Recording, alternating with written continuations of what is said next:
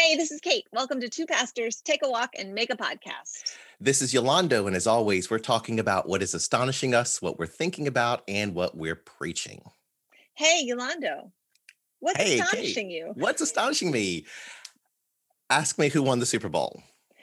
Yolando, who won the Super Bowl last night? I don't know because I didn't watch it. That um I was gonna, I do know, but I don't care. But yes. Um, so tell me more. well, I'm astonished um, by I I just feel light and less stressed and less anxious because I've been on a news fast for the past week and a half. Um, I knew that I would uh, plan this news fast post inauguration. Yeah, I spent way too much time over the past six months, over the past year, actually watching the news. I get up and turn on the news. Yeah, I was gonna say, do you you watch it like you I watch the news watch on it TV? on television every Huh. day for way too long. That- wow. The morning when I'm getting ready or making breakfast. Sometimes, well, not sometimes, most days uh, when I'm at home working, I'll have the news on. In the Wow. evening before I go to bed, I watch the news. And, you know, those, the, the stories and the images, Mean, they really do have an effect upon your mental, emotional health.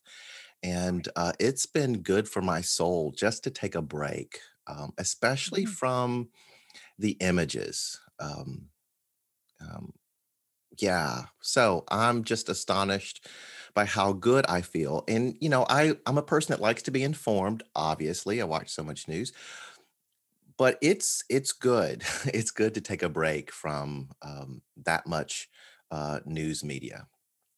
Yeah, I thought that's interesting to me because I so I never watch the news. I I will listen to NPR when I'm driving. My kids, it's like the big joke in our family is that my car only plays NPR. So when they're riding someplace with their dad, they listen to like whatever radio stations, and they're always like singing these songs. I'm like, how do you know? And they're like, because dad listens to music. So, um, but in my car, it's all NPR It's all the time NPR. um and then and then i read i read articles um but i don't i ne- i never watch tv news because i i i think that medium and just the way that it is ratings driven and the format um, really does make it difficult both to um, go in depth in any kind of way um, Mhm. and yeah so i so i I do think there are things that I can process in the written word that I just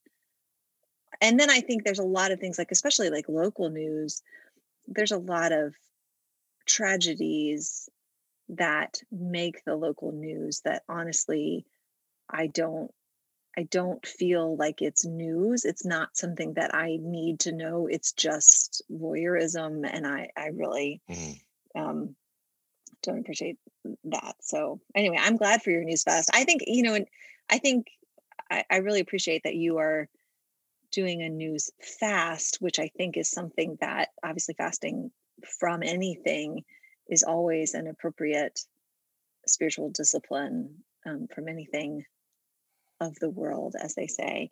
But I do have friends, um, colleagues who just sort of have decided they will they're just not watching the news anymore like they're done they're out Right, for their right. spiritual health and i think you know that's a really problematic Absolutely. um, decision to, to just say i'm not going to care essentially. It's it's Mm-hmm. not relevant to me so i'm not don't need to be informed and i think the reality is we we you know i am not a fan of the famous preach with the new york times in one hand and the gospel in the other. I don't you know i don't preach the news um, but i do think that you know jesus came and you know participated in the world and and so we need to as well and we need to bring the message of the gospel to the conversation that the world is having which means and it's just anti-gospel to be indifferent to say the fact that haiti is facing its own you know political coup crisis right now. Like we Mhm. we need to care as the body of christ. We need to be in prayer so we need to be informed. But i think a news fast um i mean that's just a really faithful way of acknowledging lord i need a reset and i need the i need this spiritual capacity to mm-hmm. to engage um, yeah because if you drop out altogether you you lose the capacity i think um, to um, walk with those who are suffering, right? To weep with those mm-hmm. who weep and to mourn with those who mourn. And um, like you said, I really like the way you put it. You're essentially saying, I don't care. Mm-hmm.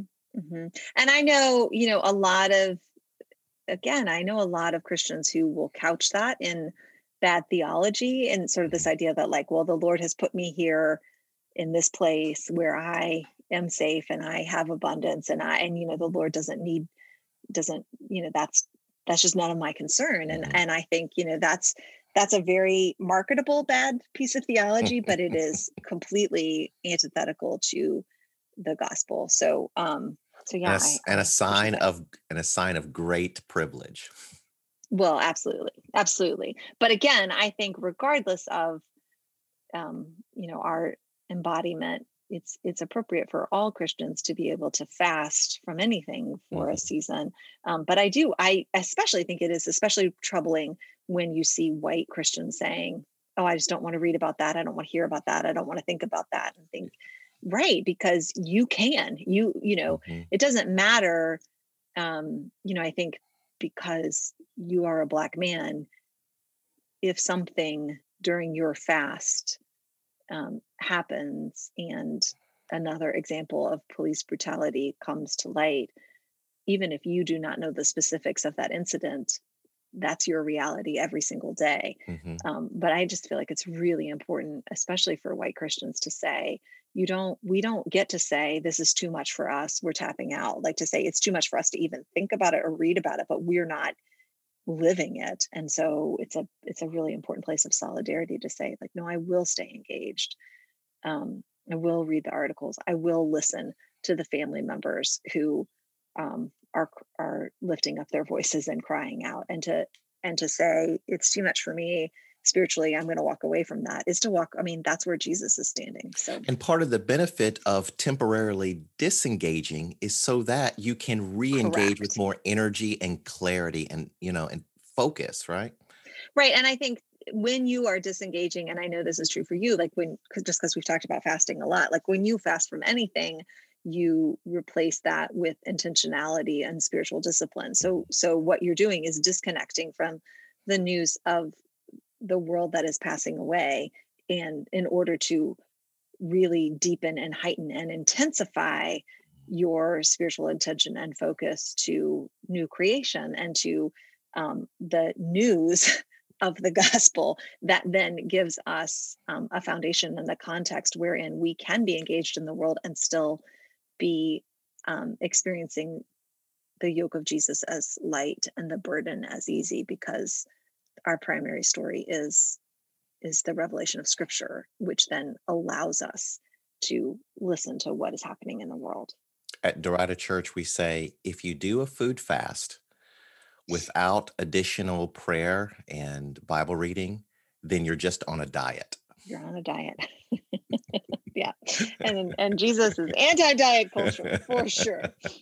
So what's astonishing you um, well, I actually just have uh, three little things that are when I think about um, what is astonishing me. Um, this past weekend was actually really, um, uh, I, I do want to say joyful, full of joy, like real real joy different from happiness but you know what what has been so strange for me during this pandemic is that my uh, my rhythm of daily life is so different um, so when the pandemic is not happening i do a lot of ministry on the weekends because that's when the majority of the members of my congregation are more available um, so we often um, have um, things to be a part of on Saturdays, and then obviously worship on Sunday, which is followed by some other um, opportunities to gather, just because it makes sense that we're already gathered. And so we, you know, um, and then the pandemic comes along and everything's virtual, and then all of a sudden, I mean, we we do still worship on Sundays, but the but the labor of that is done earlier in the week so that the worship video can be prepared and um, so it's just different my my work shifted to from being sort of really evenly distributed over seven days with maybe a day off during a weekday when none of my family was around. so was something. Or well, Carrie and I would be together. I would keep Carrie Big difference, later, but yes. but it would just be me and her. And then and then all of a sudden it just shifted to now I have, I mean, something closer to the experience of of most uh, people, which is you know I, I do my work in the five days of the week and then on the weekends like i'm involved with the life of the church but just as a as a participant not as a you know i'm not leading anything i'm not you know so it's just been and i and i i hate it so let me just say that I hate it. I've never been someone people will often say, Have we talked about this on the podcast? Before? No. People often will say, like, oh, your pastor doesn't it, you know, isn't it terrible that you don't have weekends? And I never, I mean, I never thought it was terrible. Like I never, and Mm-hmm. and I, you know, I mean, I went straight from college to seminary. So my whole working life has been in the context of the church. So I've never, Mm-hmm. I've never known anything different.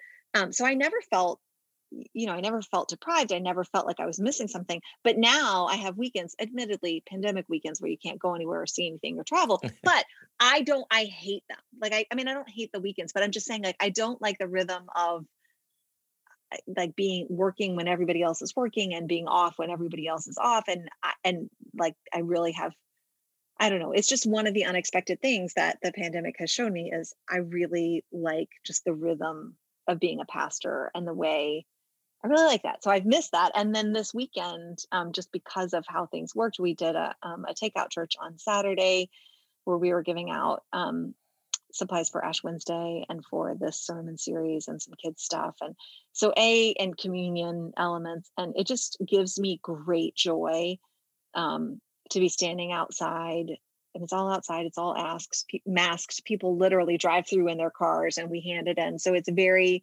um, it's very safe and very um, i think like responsible to what covid is but i you just get to see people and it's just joyful and you know people will idle in their car and check in it's just really really great so it just gives me so much joy and then on sunday and and this is where i mean joy as opposed to happiness but we have a, a member of our congregation who i just um who we is beloved as as people are in our congregation but uh he his name's richard wright and he was 104 years old and he Mm. died of covid two weeks ago i mean there were some underlying conditions and so that is that is just hard and sad and hard um, because we can't do the things that we want to do as a church. You can't have a, a worship service to celebrate and give thanks for his life and his family. And I was so grateful for this. Um, and and let me just clarify: families need to do whatever they feel like they want to do. So I don't. It's not my place.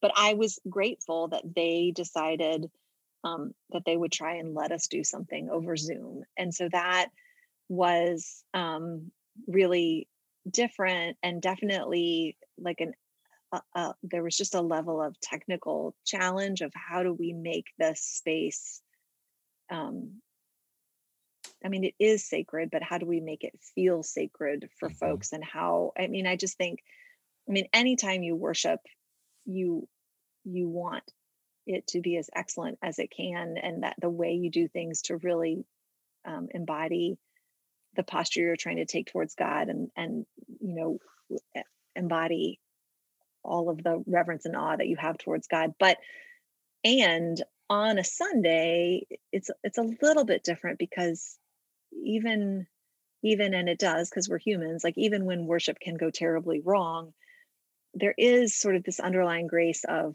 we'll be back here next week. Like we, we get another bite at the apple in seven days and so that does take some some pressure off and just which i think you need like you want to want to do your best but not feel like you have to or else. But i will say and i feel like this about um, funeral services always you know that is only going to happen one time. And so there's just an extra way of thinking through how that service is going to go because it will never happen again. And um, and there's just lots of i think beautiful weight of wanting this to be a gift to i mean obviously it's a gift to god but it's a gift to the family and wanting this to to um, really obviously glorify the lord but also be beautiful for the sake of the one whose life you're you're giving thanks for. And so um, i was very happy that we could do it over zoom because we that meant everyone could be a part of it even if it was virtually um, and it meant that we could have a service as opposed to just sort of not knowing when that could ever happen um, and so we we didn't we were able to stop and do this and not just keep walking on so anyway and it was i, I mean i think it was beautiful like i mm-hmm. would rather that it had been in in in person obviously um but i i really felt that even though the format was different i really felt like spiritually the same the same the same purpose had been accomplished like mm. it just i mean there, there is power in being together in the room yes but there's also just a power and a goodness and a reality that is shifted when the scriptures are proclaimed the promises around resurrection that we put our hope in when they're said out loud and when the prayers are prayed and when people stand up and that's our tradition is that people we invite people to share a memory about the person because I mm-hmm. I never want a funeral to be generic. It really needs to be specific. And then, you know, having I really find great meaning in um, finding a scripture that is glorifying God, but in the particular way that this person's life, the Imago Dei was. So I just, so it was, it was difficult, and there was definitely pressure in the Zoom format. Like we did a, did a Zoom Christmas Eve service, and the internet went out in the, in the middle. I mean, it was just a mess. And and again, even Christmas Eve, Christmas Eve matters. Of course, it does. But also, you know, people were there and they could see each other's faces, and there there was laughter and there was joy and there was just lots of space and grace. And I and so I hated that it didn't work, but I also wasn't like devastated by it. Um, and and there will be another Christmas Eve. But there, but this is is a is a one time thing. So uh, anyway, and so I'm so grateful that um, again Rachel, our ministry coordinator, just really um, set it all up so that it was so that it came together really i just was very pleased and i was just pleased to be doing the work of ministry mm. on a sunday gathered even virtually gathered with my people like it just um, was such a such a gift to be able to to do this work that in a lot of ways you know some things we've been doing differently and some things we just haven't been doing. And so it was just so so such a gift to be able to do something. And i know also such a gift that whatever 11 months into this pandemic we we just um you know richard was the second person in our congregation who has died since the pandemic started and and we had a really beloved member of our congregation who had been ill for a very long time robert sampson who died um, in may. And at that point it was also new that we really did think like well let's just wait and celebrate his life in the fall. Mm-hmm. right because we just had no idea. So anyway i was grateful for that. And the third thing that i'm astonished about which is just how much longer this goes on a monday morning when we're not. I was gonna say i got um, two responses Oh, okay. Well, I'll just tell you my last thing is short. I did watch the Super Bowl last night because I'm married to a man who watched the Super Bowl. I don't care about it, but there was a commercial with Bruce Springsteen for Jeep and it was all about sort of meeting in the middle and we need to come together blah blah blah and i was really angry and i just want to point out that the idea was there's a there's a church in the middle of the country and the doors are always open and anyone can come inside and then it showed this close up of a cross over and a an outline of the Amer- of the United States painted like the American flag. And I just I am always astonished and horrified when I see crosses and flags. Always, always, always, always. And I really mm-hmm. want, I really want more Christians to just see that and notice it and and be troubled by it and have just sort of like a knee, a gut like this is wrong, this is dangerous. The cross is not part of any national identity. It isn't subsumed to any national identity. This is, you know, this is wrong. And this is really antithetical to the the gospel revelation, which is that you know god that through the covenant that god made with abraham all nations are blessed that god god is gathering all people back to god's self and and and i just i i was astonished to see that just again and again and again in in a secular commercial not even the fact that it's a secular commercial to sell jeeps that you know that and that of itself is horrifying um the cross of jesus christ is not meant to be product placement for anything. Anyway, so those are my three things. Oh, is that all? I'm done. That's all. Well, uh, now I have three responses. Uh, I'll, I'll, start with the, the, the last item you talked about. Um, you and I were talking before we press record for this podcast about defining the gospel. Yep. And um, you know, for Christians on the right, more conservative Christians, they can define the gospel so narrowly that it's overly simplistic and um, it stops being the gospel. And then for Christians on the left, it's so broad that you kind of have nothing. And it is it is problematic when you um, layer whatever you think the gospel is with nationalism. It's just problematic. And for someone like me, you know, an African American, you that's just so easy to see when that kind of stuff happens um, because America is not the kingdom. America is mm-hmm. not the promised land.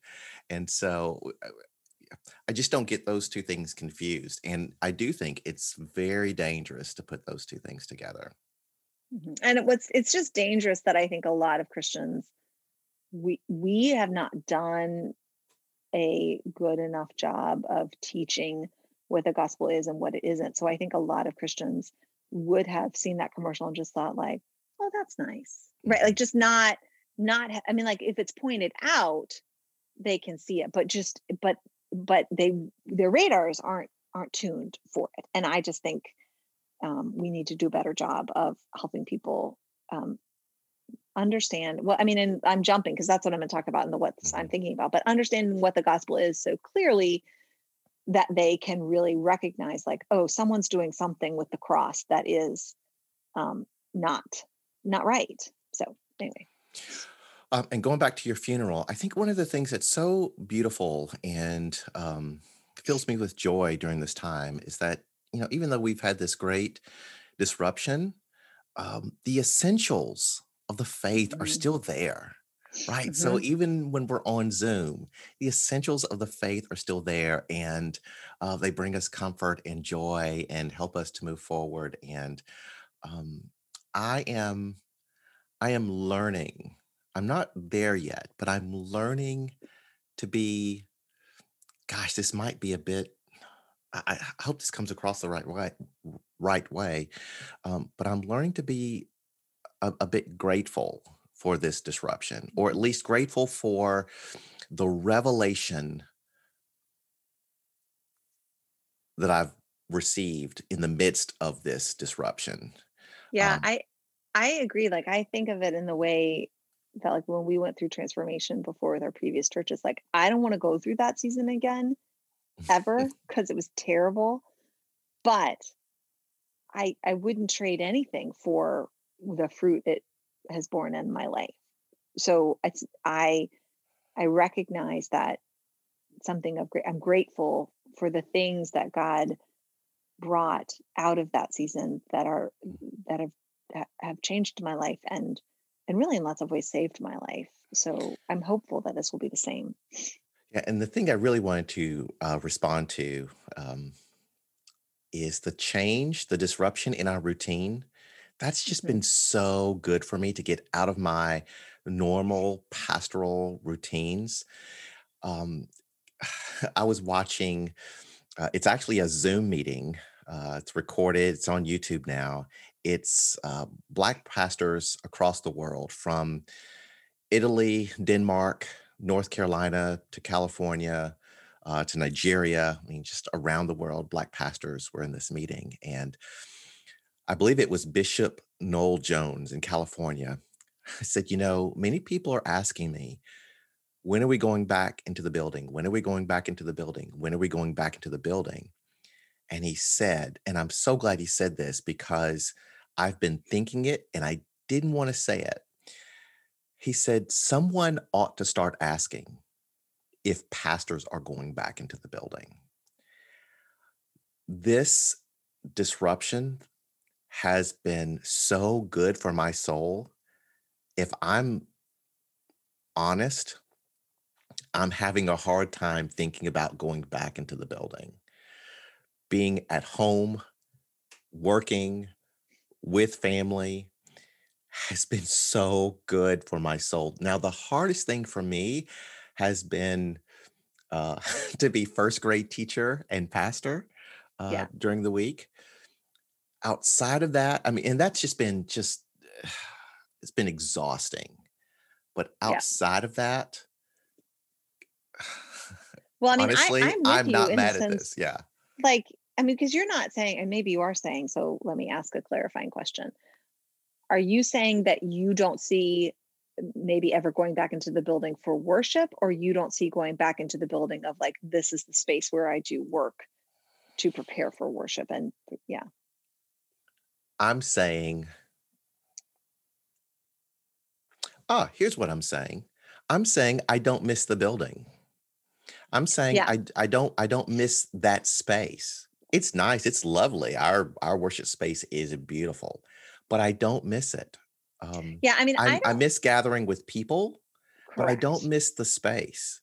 Yeah, I don't. I don't care about the building. I care, other than it is the context where we can do ministry that I care about. So, like, mm-hmm. I don't. I care I miss having a community meal. I don't want to lose that. I miss being able to have worship with everybody in the same space and singing. Like I like I miss the things that the building allows us to do. But I mean, I think for me and I think for you too, like before this happened, it's not like we went into our church offices, sat down on Tuesday morning, you know, sat at a desk, did whatever, got up at five and went home. Like we already and, and this was a huge part of our transformation process too is that they were saying like you're you need to shift the church's understand the congregation's understanding from anytime I turn up at the church building, the pastor will be there waiting to talk to me, to I expect the pastor to be out in the community, mm-hmm.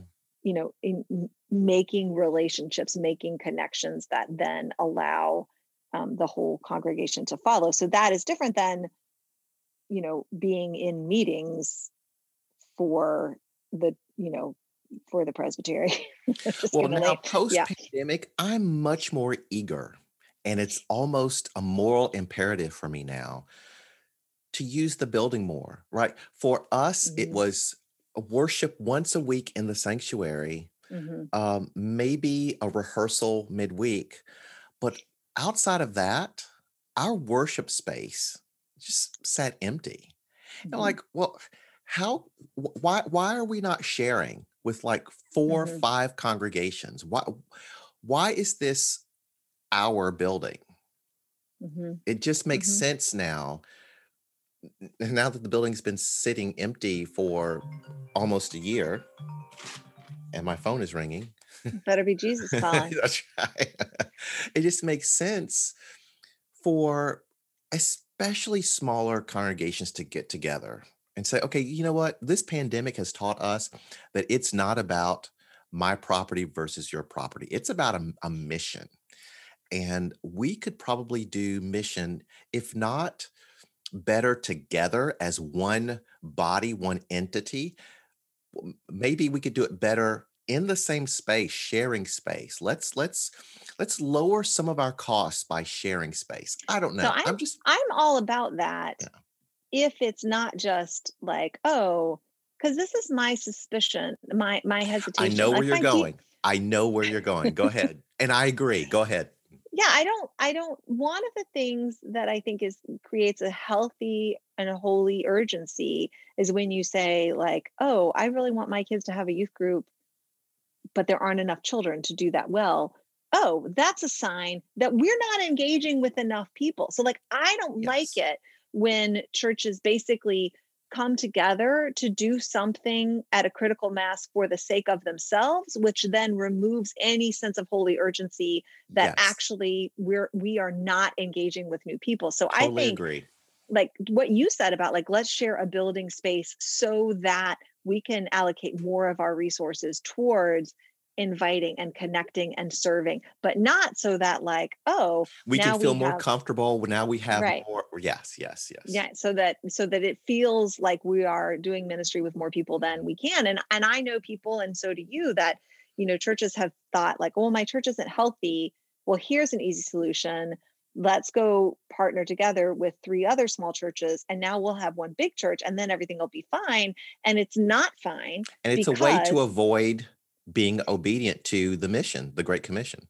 right and and most of us when our churches are small and not healthy it's it's it's because we have because we're not healthy right so Mhm, you have 3 churches that are inwardly focused and not interested in doing the mission and and are putting up barriers that keep people from feeling like they can connect and belong and contribute then when you get those three small unhealthy churches together what you then have is one big unhealthy church and you know three mm-hmm. sets of people who feel like entitled and territorial and defensive and anyway so i i yes but i i think the overall point of like and and i think this is true at the grove i don't think we're grateful for our building um, but i don't think that anybody misses the building but we do miss the ability to worship together in one space and we do miss the ability to like open the doors and have our community meals and, and open the doors and have kids in there for a free after school program and just things that you know because i've said this for a while and when we were in the transformation process you know one of the things they were kind of hammering is like know, buildings are done buildings are done no good growing church has a building and i'm like i mean i think that that is a function of privilege like people who are you know upper middle class people like yeah maybe they don't need a building um, because they send their kids to soccer camp on Friday and they have tutors on. I mean, like you know, church can just fill this one. They think church can fill this one narrow church, not God, but Mhm. church can fill this one narrow space on a Sunday morning. And yes, we can do it in an elementary school because we can hire people to set up the chairs and take them down. You know, but when you are as a church trying to be a resource and a light um, and a, a source of living water for a whole underserved community, then you do need a building because you need a space to store the food for the food pantry and have the uh, you know mental first aid trainings and ha- I mean like you need that space um, and what you don't need as was often said to us in the, the transformation is you just need offices for your pastors and then a space you can rent on Sunday mornings like no. And I and I'm not it's not that I don't think like do small groups have to meet in the church building? Absolutely not. Like we do small groups in people's homes. Right now we're doing them virtually. So it's not that everything the church does needs to happen in the building but i do think there's just a lot of unexamined privilege and assumption in that idea that like oh buildings are dead and people who want buildings but i think it's exactly what you said it's it's about examining why do we feel this urgency to get back to a building when the reality is every single good and true thing about God is still good and true and available to us. Mhm. So, are we allowed to think this is a strange, hard time? Absolutely. And it's a time that we're invi- navigating a lot of loss that has nothing to do with our routines and our habits. But I, you know, I think, you know, the bishop you quoted is really right to say, you know, are, are we just thinking like if I could just be back in the building on Sunday morning, everything would feel okay? but it isn't okay. And so if the building makes us feel okay when it isn't okay, if combining with other congregations of people who presumably already know Jesus, that makes us feel like we're a healthy and growing church, even though we're not, like that, mm. that's problematic. And that is what, an, that's the definition of an idol, right? So, And one of the one of the things I took from Bishop Noel Jones' statement about, you know, will pastors go back into the building, is that I know that when I go back to in-person services, I will be different. And Yeah. I, I don't know what that's going to look like, but I know that this season has changed me in deep, deep ways that I'm not even fully aware of yet. And um, it's exciting and scary and a whole lot of other things. Mhm. Yeah, and I mean the reality is if we are not changing and growing, then we are not yoked to the body of Christ. I mean, life with Jesus is not static, it's dynamic. And so of course this is going to change us. And how how sad would it be if we went through all this for nothing? and and how unfaithful would it be if we went through all this and had our eyes open and then just said, no, actually, I want to turn around and whatever, go back to Jesus or go mm. back to persecuting people or whatever. Mm. So yeah. So what are you thinking about? Uh, well, I'm thinking about what you said. I'm thinking uh, we, are doing a sermon series right now on evangelism, um, mm. and that is um, really important to Jesus. So it is important to me. Although I definitely feel like uh, it's not something in a mainline seminary you ever get trained for. Like, let's just tell the truth of that online. And my friends who are non denominational Christians, like, that is one of the things that we say that just like th- their jaws like drop to the floor so badly that they get dislocated. Like, they cannot believe that you would go to seminary and be trained as a pastor and have no no class no training no thinking about evangelism and and it is it's true and i think well listen i took there was one class offered at my seminary and um it was a history of yes. how it was a history of how presbyterians have done evangelism in europe and the us that's it, it yeah it, and it i was, it was a history lesson.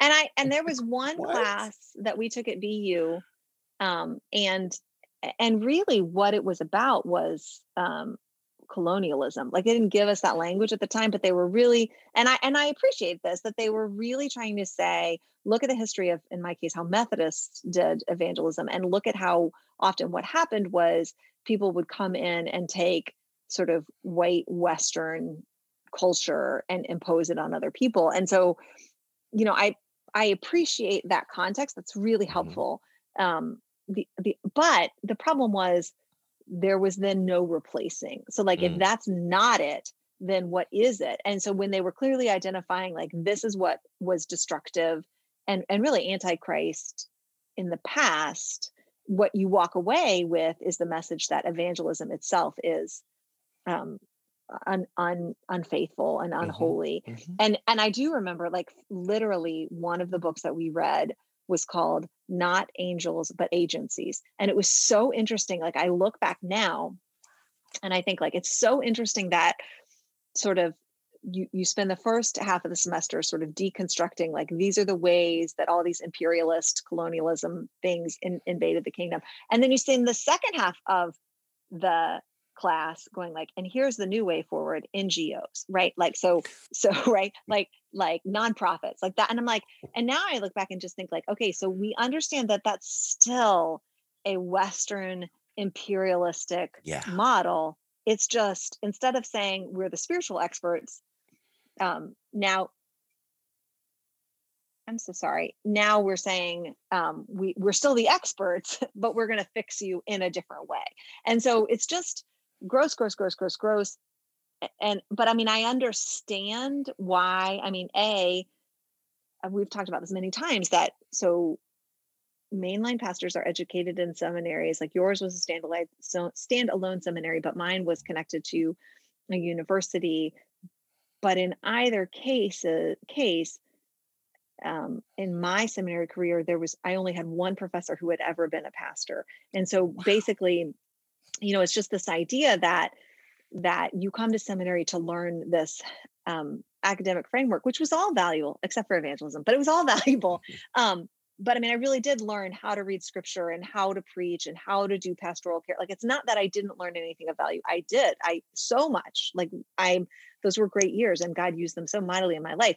But what i didn't learn anything about was what is a healthy church? What is a holy church? Why does this matter? Like how can we foster this? I learned how to do the tasks of ministry with excellence but i didn't learn uh, because the church was not the focus at, like mm. at all. The church was not the focus. Everybody who was teaching me like not only had they not been a pastor but i don't think many of them were part of a congregation. I think they were often brought in by congregations to lecture or to preach, but that but like the life of a congregation was not something that the majority of my professors participated in. And if they did participate in it, they sure as hell never talked about it, like mm-hmm. ever. So so church then becomes like this, it's like like the farm teams in the MLB system, right? Like this is just the place where like the, the people go and like if you're really good we draw you up and you become a seminary professor or if you're really good we draw you up and you become a bishop or a general presbyter. But like local church is kind of like something that you do until you get good enough to do something more important right? So mm-hmm. like again like i think that people that i studied with would be really defensive about that. Like they would say that's not true or we didn't teach you that. And i would say like well maybe you didn't intend to teach me that but you but you did and i'm not even surprised because i don't like it makes sense to me that that institution wouldn't center the local church because it centers itself right? I mean it just does and that's where i think that non-denominational churches with their understanding of the gospel which i actually think is problematic sometimes but it does actually center the local church in the christian worldview in a way that i think actually is biblical and faithful, even if my understanding of what God is doing in the local church is different and, and you know not not opposed but different to to to that. So um yeah one of the things that was helpful in the transformation project that we went through years ago was a focus on the great commission. Mm-hmm. and so at some point you know those who are leading said okay what, whatever your th- theology whatever your point of view whatever you think the gospel is, it is your job to yeah. make disciples. It is the church's calling to make disciples. And if mm-hmm. you're not doing that, you're leaving out the essential thing Jesus told the church to do.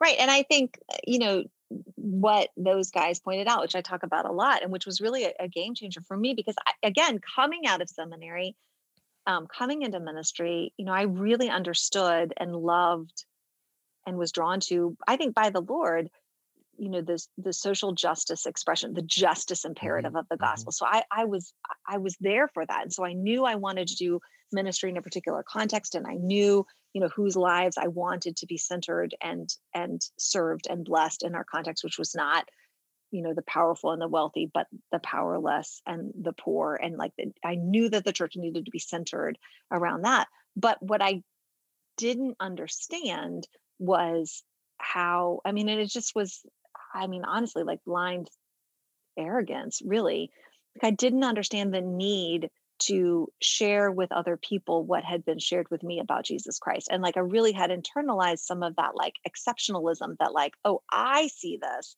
but there's no point in talking to anybody else about it because nobody else will see this. Like I just, I mean, it was not tolerance, it was unexamined arrogance. And I remember, you know, really going back and forth with those consultants when they when they said to us, if you're not making disciples, your church is unfaithful and you need to repent. And I was like, you know, screw you. Because my church has a freedom school and my church has a free after school program and we have a food pantry and we have you know community meals and we have the free arts program like our church is being faithful to the gospel. And and the guy bob just being like kate that those are faithful expressions of the gospel. They are. But if those are the things that god is calling you to do you need to do them in institutions that only do them and do them with focus and excellence.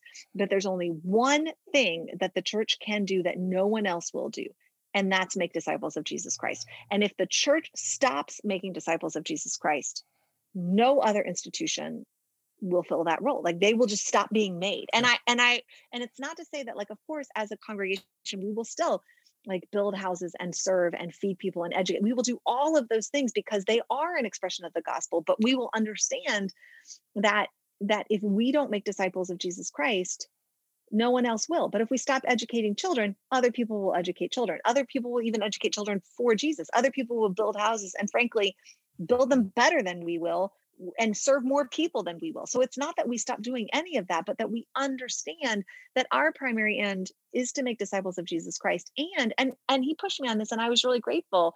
It's like if you don't want to make disciples of Jesus Christ, then you need to sit with that. Mm-hmm.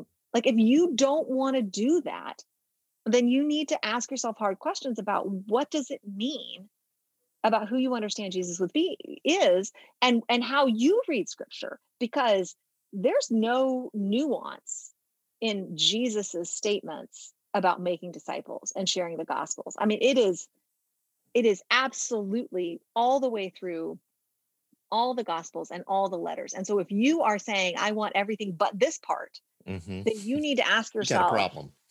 I mean, you do. I mean, you need to recognize that the problem maybe isn't other people who are doing it wrong. The problem might be you. And here's I- how deep yeah. the problem is. You and I both come out of a background that isn't churched. So at some point, when we know what it's like, we to be on the outside. we know what it's like to be on the outside and then to be in.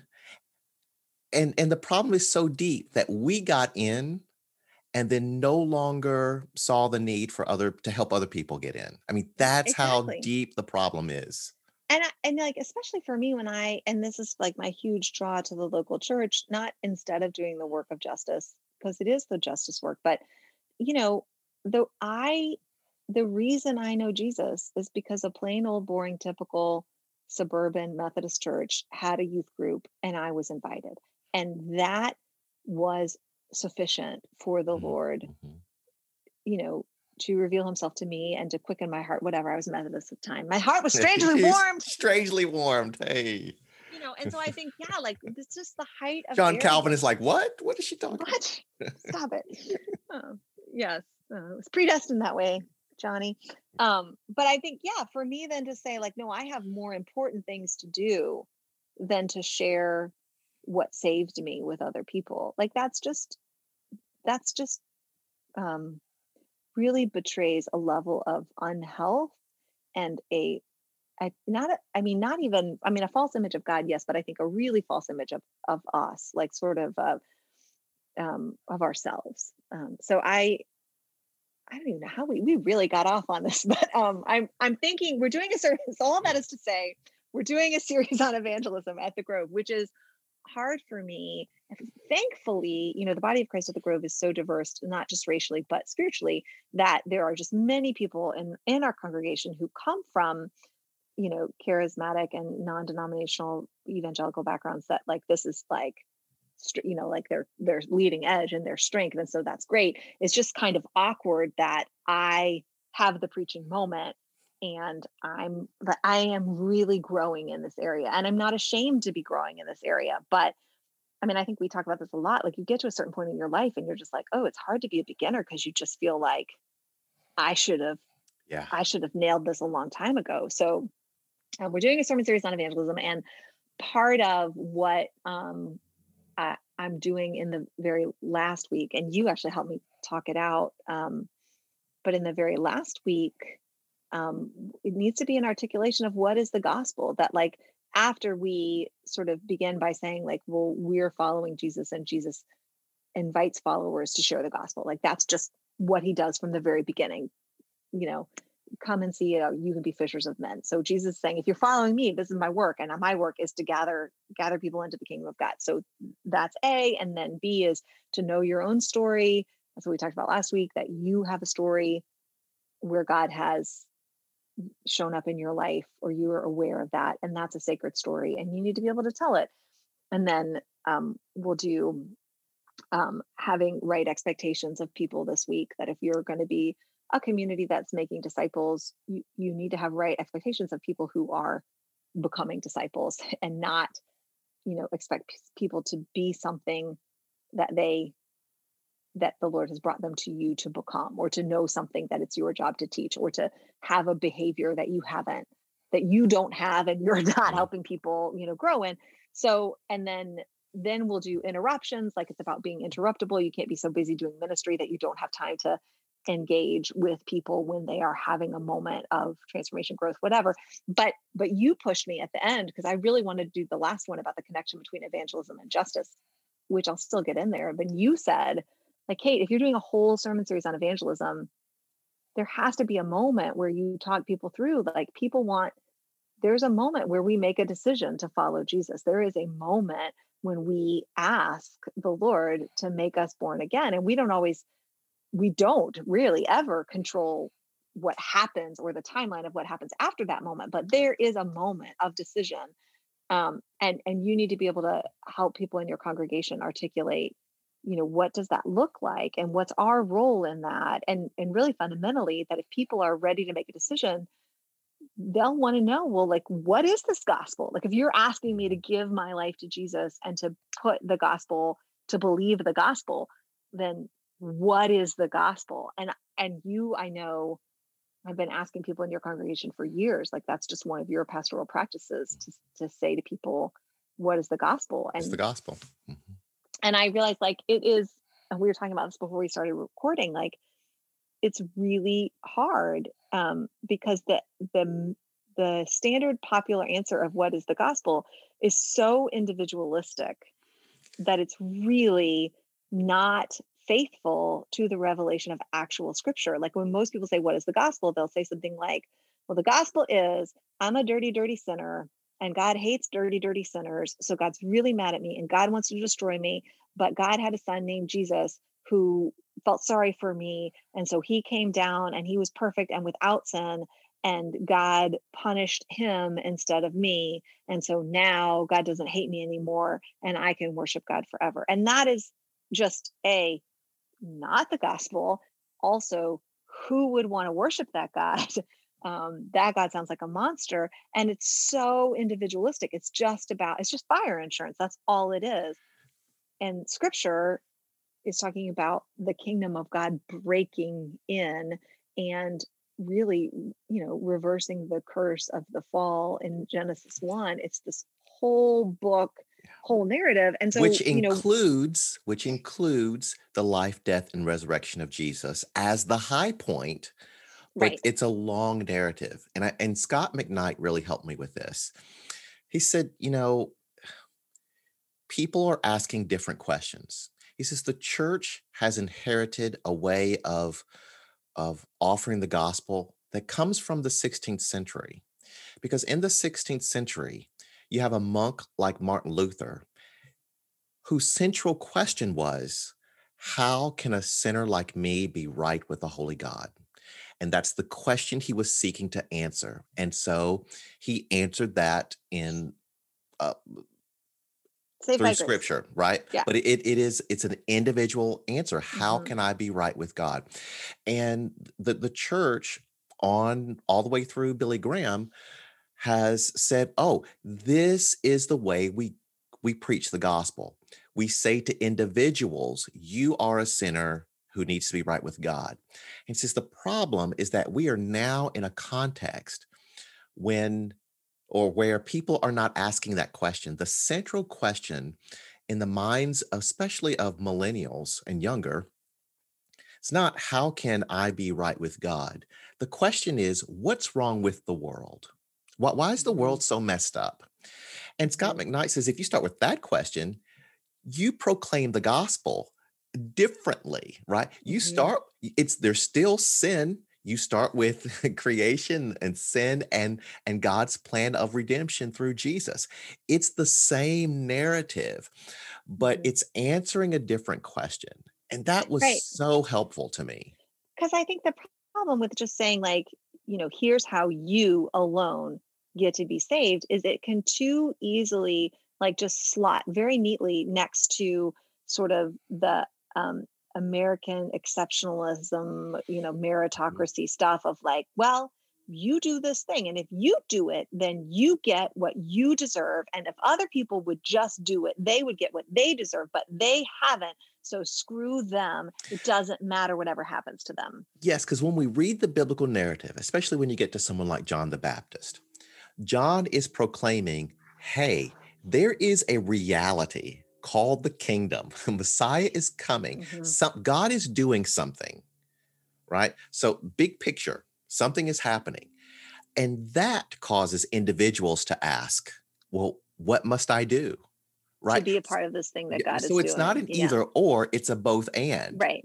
But but right. when you only focus on the individual, it it distorts um, the well, gospel. And I mean, you can see that Paul is wrestling with that distortion way back in his letters, right? Because people are saying to him, like, I'm saved by grace. So that means I can sin as much as I want. And he's like, no, you know, it is not. Are you saying I'll send more so there'll be grace more? Like, no, you do not understand that God is doing something in the world. The kingdom is here. And by grace, we can enter into that kingdom. And by grace, even in our flawed humanity, we can live in this kingdom because there's a method whereby when we sin, we can turn to God, we can repent and be given grace in order to overcome that sin, in order to be changed and reformed. But, you know, this idea that like when we solely focus on the individual, then we use the gospel as a way to become God of our own lives. Like, great, now I've got mm. Jesus in my pocket. So anytime I sin, I'll just pull him out,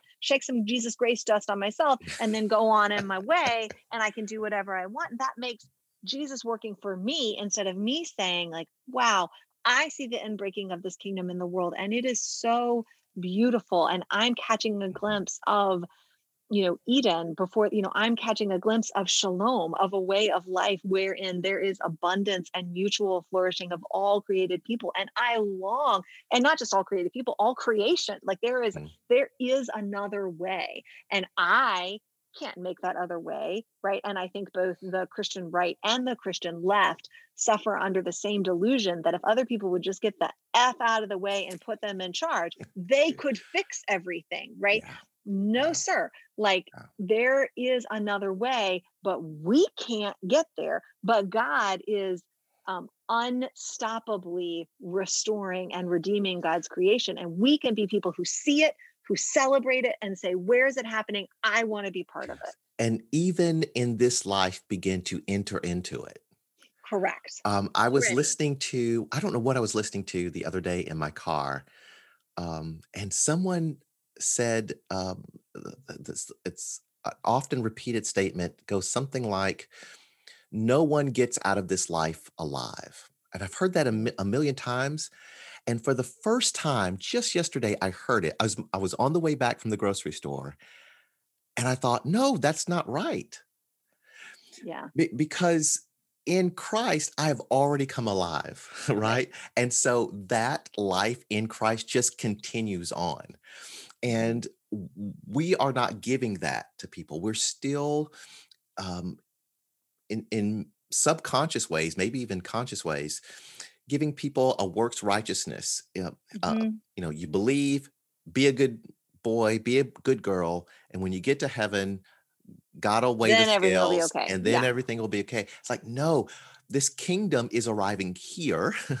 it is near. We get to enter into kingdom life in the here right and now. now and then fully when Christ comes again. And that that's that is that is a, a huge mind shift, a, a, a world view shift. That we're saying actually, no, no, not agencies, angels. If by angels you mean the spirit of God yeah, alive yeah. and at work in the world in ways yeah. that we would label supernatural, which mm-hmm. is really just a function of how we center ourselves and our experience and claim that to be natural. Yeah, I um I, I think though this idea that uh, we we have to be able to articulate what it is that we a believe about the gospel and then how we are inviting other people to enter into this life with us and it's hard for two reasons one is because you know the reason that the Billy Graham model is so popular is because it's simple. Like it's, it's easy to say. Mm-hmm. And so people can understand it and you know like it or not like it and, and, you know and and i mean honestly if it's if it is presented to you as ultimate reality ultimate reality is like god's really angry and it's going to either destroy you or not destroy you like okay i'm going to pick not to be thank you i'm going to pick to not be destroyed like so i mean it is simple and it will sort of do the trick of getting people to perform certain behaviors for you, right? Um, but the real gospel is beautiful, but not simple. and so it's just difficult to figure out a way to say well something that begins people on that journey with the living God. But then B, you know, the other reason that I think it's really hard is for a lot of us, and certainly putting me in this category, like it's really hard to acknowledge out loud, like, oh, I don't know how to explain in a sentence or two what the gospel is. And I am a 45 year old freaking pastor. So you really just want to be like, oh, it's like being caught, like, just like as a huge imposter, right? Like this idea that, like, oh, if I can't do this, um, I better just pretend like, well, it's a wrong question, or it's not necessary, or there's something wrong with you for asking me, or like, why are you trying to trick me or trap me? Instead of just being like, okay, I mean, whatever. And I have this conversation with my kids a lot in virtual schooling like, okay, maybe you should have done this six weeks ago, but can't go back and change what happened six weeks ago. We are where we are right now. This is what I need to wrestle. We like this is where I'm stuck. So let's just mm-hmm. work on getting unstuck like that it's okay and like thankfully we are part uh, we are part of a gospel that says you know shame and blame and guilt are, are not of the lord so you know we're this is this is the work we need to do anyway so it was just funny because i was working on a series outline for all of this and i had sent it to um, my friend, our friend that we talk about a lot on this podcast, Lisa Coons, and I was like, "Hey, can you give me some feedback on this?" And she's like, "This is good you know you need to make sure you say these three main you know the points really three times really be simple and clear and then at the end she's like your definition of what the gospel isn't is very good but your definition of what the gospel is is just unclear even though you've thrown in everything but the kitchen sink and you need to sharpen that up. And i was like oh i love having a friend who tells me the truth the truth. It hurts. It hurts me. Anyway so that's what i'm thinking about. I mean muchly I'm thinking about this thanks to um, the ways that God has brought people like Lisa, like you, like our um, uh, transformation pilot project leaders, Bob and Bill, and uh, Warren Lasane, who really started that whole process yeah, of like, let's yeah. just name. There's a way that we there's a huge hole in in what we're doing, and and everybody is not is just pretending it's not there mm. and pretending that you know the reasons our churches aren't growing is that's a symptom of the sign of what's wrong with the world not got anything to do with what's wrong with us which i think right. you think about that for one hot second and you realize like hmm i mean the church has grown in all kinds of um, spaces and places and, and you know so to say like oh there's nothing to see here our churches aren't growing that's just everybody else's problem not ours no like we, I mean, terrifyingly, we, Jesus says, and I think this was a case of very poor judgment on his part, but like, Peter, here are the keys of the kingdom. Like, you get the keys of the kingdom. Yeah. Like, hubba what? Like, what? Mind blowing. That's yeah. terrifying. To figure out how to take that seriously is terrifying. But I mean, like, I didn't write the gospel. Like that's just in there, and we have to figure out what that means. And and uh, anyway, so this is a very long podcast. I'm well, very sorry. I'm talking a lot on a Monday morning. And at the end of the day, we must remember that the gospel is actually good news. Yes. It is good news, especially to the poor, the oppressed, those who are feeling ashamed and mm-hmm. guilty and broken, it is good news. For those in love with the world as it is, news. probably is not good news. Well, and I, you know, I was talking to my friend Lindsay about this, and it was really helpful because I was, eh, she was helping me realize that, like, it's not that people don't know the facts of Jesus. What people don't know right now, I mean, it's not news to them and honestly, for a lot of people, like it's not even good. Like basically, if the gospel is something that lets rich and powerful people feel like they have God's permission to do whatever they want, that's not good news. It's not good news to even people who aren't rich. I mean, like it's just even if you're not the one who's being squeezed the worst, like you can just objectively look at that and go, like, if that's what the gospel is basically everybody gets to do what they want and god doesn't care anymore like like like i get with my kids at six o'clock school day when i'm like can i watch tv you can watch anything you want right now because i have no capacity to care anymore. And I think a lot of well, people's functional reality is that that's how where God is with us. And and that's why it matters how we proclaim the gospel because if we simply say which is true all day every day, but if we simply say the gospel is that Jesus died for your sins so that you can be forgiven. If if if that's all we say, that is problematic. Um, but it's not if, untrue. It's just it's not untrue, right? Because of what you just said. Then someone who is um, a lying, scheming, rich person abusing the poor and the oppressed can hear that and go, "Oh, well, if Jesus died for my sins, I will accept that forgiveness and continue on my merry way." And in that, it's way, like that story that you like to tell about the gangster yeah, yeah, it's a it's a cheesy preacher story. Um, it is a cheesy preacher story, right? Uh, and I think it was about Al Capone who went and heard uh, Billy Sunday, and um, you know, and as a gangster, he could say, "Hey, bring that preacher to me. I want to talk to him privately," and he did. And he said to him, "You know, I, I think no, I think it was Dwight Moody. And he said, I want to become a Christian. And uh, Moody said something like, Well, you got to give up shooting, robbing, killing. And he was like, wait, hold on a minute. You know, so and so is a Christian baseball player. This person is a Christian um, accountant. I thought I could be a Christian gangster, right? And so there's this idea that I can have Jesus and just live the way I want to live and just add Jesus to my life.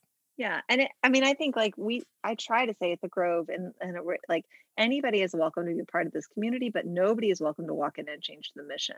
And it's the same thing. Like anyone is welcome in the kingdom of God, but nobody gets to come in and start renovating like the kingdom yes. of God, which is why I like and do not want to get rid of the word kingdom. And I do not want to get rid of the word God as king. Like, I don't care if we want to degender it, that's great, but it's yeah. not a kingdom it is a realm where one entity is supreme yes. and authoritative and in charge. And that isn't gross and it isn't yes. sick and it isn't unhealthy because the one in charge is God. And that's and why is my we, king. And that's why you don't need to change the language of sin and forgiveness, which is where I was um, going before I got onto Al Capone. Um, if you say, if you proclaim the kingdom this uh, or the gospel this way, listen, the world is messed up because of sin. And everyone knows the story of Adam and Eve, and we continue to sin, and the world is a horrible place. That's that was not God's intention. It's the sin of humanity. But God has made a promise that God is going to restore this earth, not take us to some far place, but God is going to restore this earth to paradise. God is going to make this place holy, just like heaven. Heaven is coming to earth. But you know what?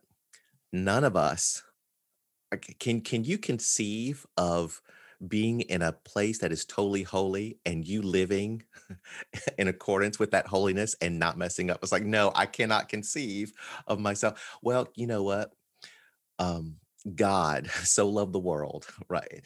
Christ has died and risen for the forgiveness, for the cleansing of your sin. And not only that, um, the Holy Spirit of God comes to dwell on the inside of you to make you fit, to train you to live mm-hmm. in this kingdom, in this paradise that is going to be restored.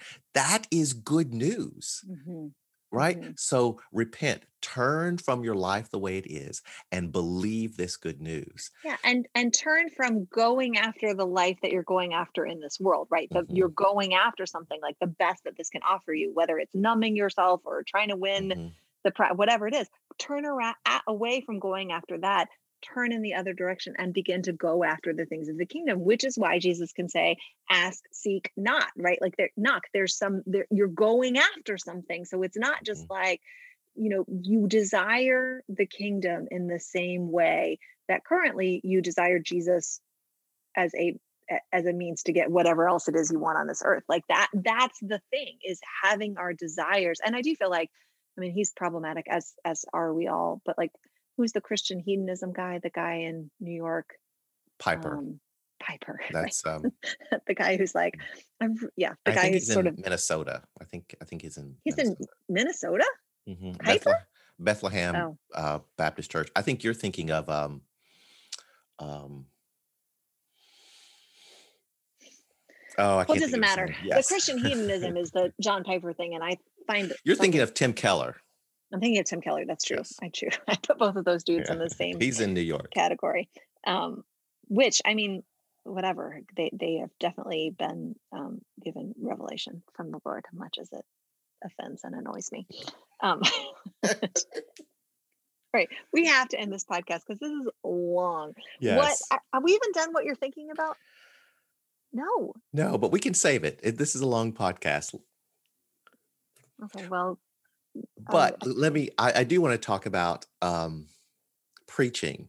Um, I started a series, a new series yes. on Sunday entitled Pandemic Emotions. And on our last podcast, I talked about that NPR story um, Yep. about hitting the pandemic wall. I said, you know, I really need to lean into this in my preaching. And so I've just started this series. Um, and last Sunday, yesterday, uh, preached on grief. And um, my. yeah, I listened to it. By the way. Did? Yeah. Oh, well. I. It oh. was great. Was great. Um, my my mother. Um, uh, so I've I've gone several weeks without my mother commenting on uh, sermons because my mother does not just give compliments. All right, with and my mother says she likes something, that means she really likes something. Mhm. So when she said she liked your sermons for two weeks. Uh, when you preached for me, and then I went a week and I heard nothing, you know, I felt some kind of way. It's like, oh, right. Yep. So my Yep. mother, she's the type that's like, you know, uh, I'm not going to give it up unless it's like actually really good. Yeah. So, so yesterday I called home and she's like, "Hey, I listened to your sermon. It was, I, I really appreciate it. It was really good." I was like, "Yes." Well, I mean, the sermon was great. It was great, and also, also, um, I just hadn't watched your video in a while, and and like you do all the video production for your church, and like just the whole the video production of the whole thing is really good. oh, thanks. Like I saw a lot of things that I wanna want to steal. like, oh, we could, we should do this. So no, it was Aw, really, it was really good. Well, and I just really appreciated, you know, and I, and I feel good about where we are and it's where we need to be. It's just hard, which is my thing. But I mean, I just really appreciate the wisdom in sort of going like, hey, this pandemic, well, it's where we all are. And so instead of sort of making people feel like they just need to get over it or deny it, like let's just acknowledge it and seek. I mean, this is what you said in the sermon, like seek actually there are resources for us in this moment and we don't need to like fix ourselves or just like bear down and knuckle through it like there are there are revelations and they're uh, from from scripture and there's just like the presence of god and wisdom about how we can you know orient ourselves and access that that and and so we want to speak to it because this is where we all are and the reality is like there's probably much more evangelism happening in in a space where people can say like we're talking about how, how do we love jesus while we're at the wall instead of Mm, just being like i'm at the wall but i'm just going to go ahead and like do some kingdom stuff and i mean you know like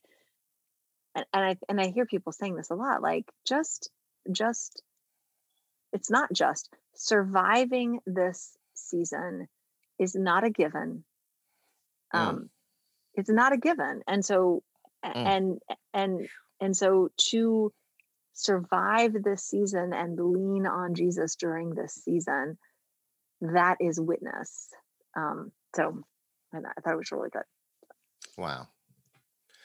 Wow. So, what are you preaching on Sunday? well oh, I, evangelism. You just already talked about it. Yes. I already yes. talked about that. Yes. Yes. So anyway, um, but I still have a couple weeks to figure out what the gospel is. So that's good news. Uh, this has been a really long podcast, but we are really, really glad that you guys are listening. Actually, like people have been reaching out lately and just like saying that they are listening, and it's like the coolest thing because I really feel like like Love it. I would do this. Just, I mean, like, obviously, we just do this. Like, this is just what we do. Like, we just talk to each other, and it's just a pure ego thing to be like, let's record it because people want to hear it. So, anyway, it just, I'm, we're really, um, just It's grateful. It's- and yeah. blessed and grateful that people find value in it. Like, don't listen to it just to make us feel good about ourselves because we probably feel too good about ourselves already. But we're really happy um, if it is a blessing to you, that just brings us great joy. So thank you for listening. And if you want to find out more about Derita Presbyterian Church, you can go to their website. Why have you not? Your website is easy. D E R I T A P R E S dot org. DeritaPres. DeritaPres. Go to the website. Um, and you can um, check out worship on their YouTube channel uh, always, but especially now. Um, the the sermon on grief is just really good, oh, really healing. How nice um, are you? So, I mean, I'm not nice. I'm truthful. I'm not nice. Everybody knows I'm nice. nice is not a kingdom value. Um, so, uh, but yeah, so listen to the um, Derita Presbyterian Church, Charlotte, North Carolina YouTube channel, and you can find the message there, and it's great. Um, and you can find old messages on their podcast, bingeable content, so much bingeable content on the Derita Pres podcast, which you can find on Membean. Podbean. Podbean. Don't go on Membean. You will just find fifth grade algebra. And then if you want to find out more about the Grove, you can go to our website, thegrovecharlotte.org. Um, you can worship with us on Sunday mornings on Facebook. It's a public Facebook page, so you don't even have to be on Facebook. Um, but we uh, at 10 o'clock, the Grove Church, you need to make sure you're in Charlotte because there's a lot of Grove churches around the world. That's annoying. Um, and then if you want to check out our website and find out more things, sign up for our newsletter. It is um, thegrovecharlotte.org. And you can listen to our podcast, the Grove Church Podcast, on iTunes or wherever you get your podcasts. So thank you for listening. We will talk, maybe not as long, but we will talk to you next week.